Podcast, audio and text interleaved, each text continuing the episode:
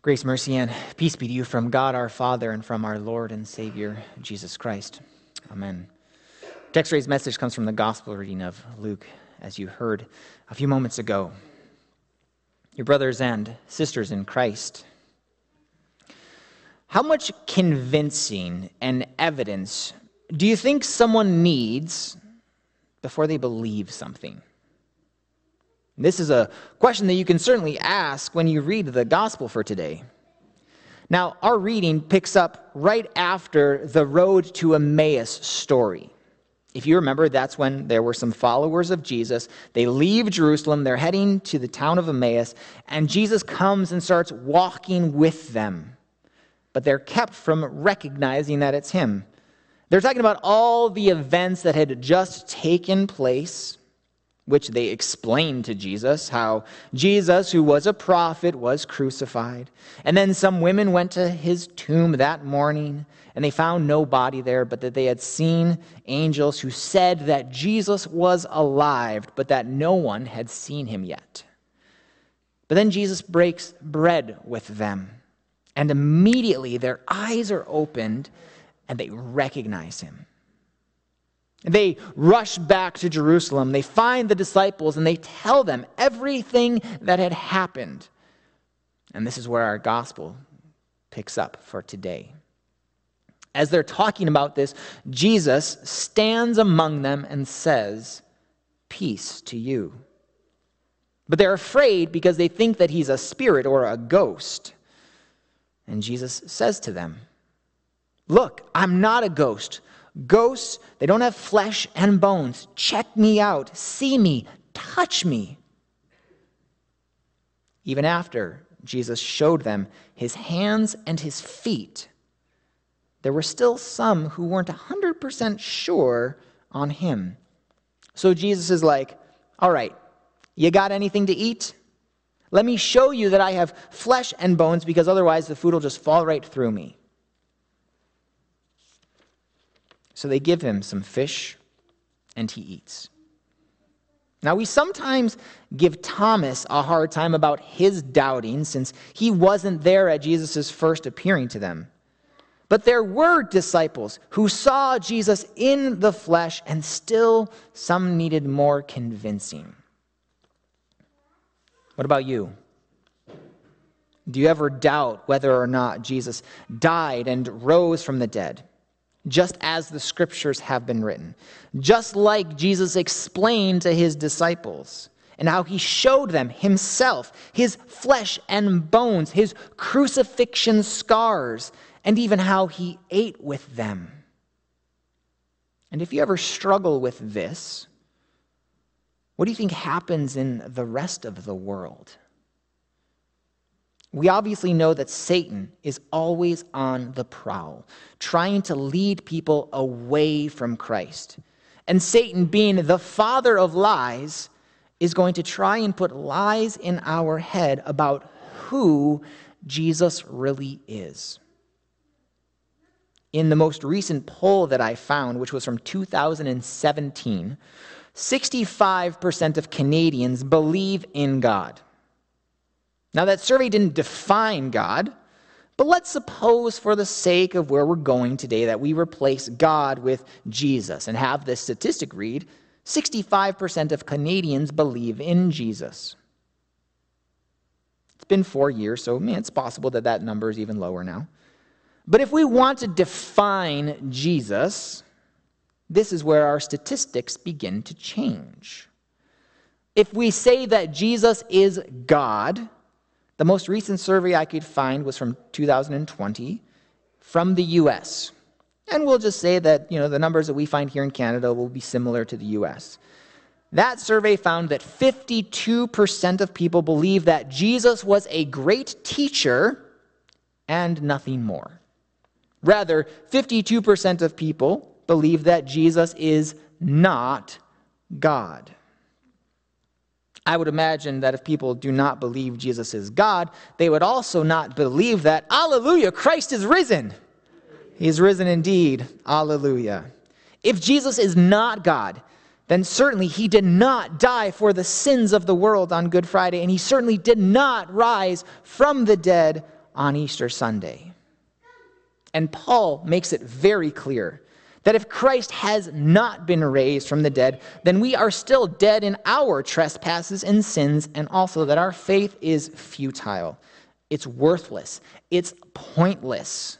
There is no reason for any of us to be here. Each and every one of you are wasting your time. Here's the thing we need forgiveness. All of us are sinners. We are born into sin and we do actual sins daily. And what we deserve for our sin is punishment, it's suffering, it's death, it's hell, it's eternal separation from God and His love. Jesus came to fix all of that. He came to bring the forgiveness of sins. He came to bring eternal life. He came to open the door to heaven for all to believe and enter in. He died for the sins of the world on the cross, taking our punishment, our suffering, taking hell for us. That is love. And his resurrection from the dead proves that Jesus did win our forgiveness and our salvation. But if Christ did not rise from the dead, there's no resurrection for us either. So then the world should pity us because our lives are completely meaningless if we go around believing and proclaiming a resurrection to eternal life when even Christ didn't rise. Now, there are entire church bodies built around the teaching that Christ did not rise. You might think of the Jehovah's Witnesses or the Mormons. So it's not surprising to find them also not confessing Jesus as God. But the survey from the US that I found also found that even 30% of evangelical Christians believed that Jesus is not God, that he was merely a good teacher. 30% of evangelical Christians. Or as the Emmaus disciples might say, Jesus was just a prophet. Teacher? Sure. Prophet? All right. God? Made flesh? The only begotten Son of God, begotten of the Father before all worlds, God of God, light of light, very God of very God, begotten, not made, being of one substance with the Father, by whom all things were made no. The only way to believe Jesus is not God is to ignore everything in the Bible that is included regarding Jesus. Which it has become clear that this is happening even amidst people claiming to be Christians. If you believe in Jesus but don't believe in the things that he says, if you believe in Jesus but don't believe him, if you believe in Jesus but you don't like the church, if that's what you believe, then you don't believe in the Jesus of the Bible. What you've done is you've made an idol and you've named it Jesus. Because if your God hates the things that you hate and loves the things that you love, and only says the things that you want him to say, or only in a way that you mean them to be interpreted, well, that's not God. That's an idol that you've shaped in your own image. It's not the God of the Bible, it's not Jesus. But let's, for the sake of continuing on this track, establish that you do believe in Jesus. Can you believe in Jesus without believing him? What do I mean by that? Let's use the phrase you may have heard that I kind of just mentioned. I love Jesus, but I don't like the church. Now, we could say, I believe in Jesus, but I don't believe in the church.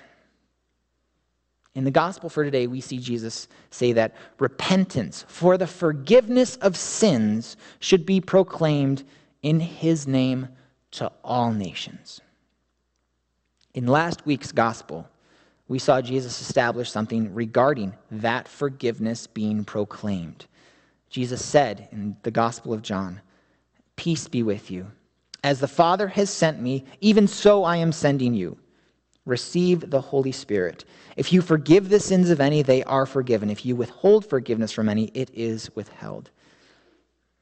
If you actually believe in Jesus, then when he tells you that he sent his called and ordained servants to forgive sins and to withhold forgiveness in his stead and by his name, then you will believe it when your pastor says, I forgive your sins in the name of the Father, Son, that's Jesus, and the Holy Spirit. If you believe Jesus, you'll believe that in that moment your sins are truly forgiven, just as surely as if Jesus himself spoke those words. Because that's what Jesus said.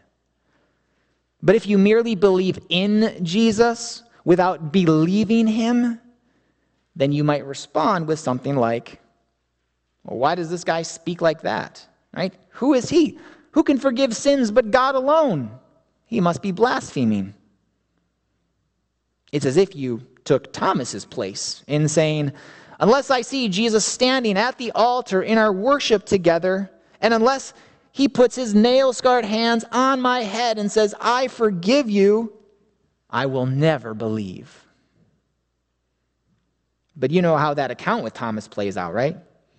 Jesus comes back the next Sunday and he says, Stop doubting and believe. And then he says, Blessed are those who have not seen and yet have believed.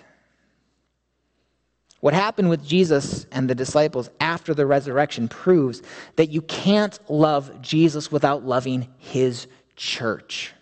Because Jesus spoke the church into being in his resurrection. To love Jesus without the church, without loving his church, is the ultimate example of believing in Jesus without believing him. So blessed are you whenever you confess your sins to Jesus' ministers, whether here in the public gathering or even in private, just between him and you. When you receive the absolution Jesus has commanded. Even though you can't see Jesus at work here, blessed are you as you receive the verbal sign and seal of the living voice of Jesus spoken through the pastor. Those who love Jesus but not the church are certainly missing out on the ability to bring their failures and sins, their guilt and shames, their crimes and trespasses to their pastors to be set free from their chains by the keys Jesus has given in the absolution.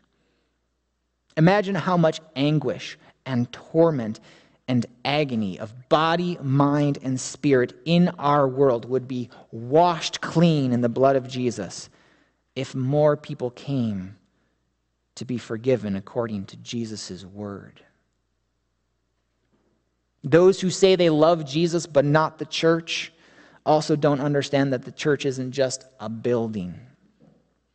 If anything, this past year has taught us that. What Jesus did establish in his church was a gathering together of people around the word and his sacraments, a gathering where called ministers forgive your sins in Jesus' name. And as we heard on the night when Christ was betrayed on Maundy, Thursday, Jesus creates a church where you can receive his body and blood in the bread and the wine for the forgiveness of your sins, for the strengthening of your faith, and for your salvation. Jesus' body and blood are truly present with the bread and the wine because that's what Jesus says. And we don't change the words of Jesus.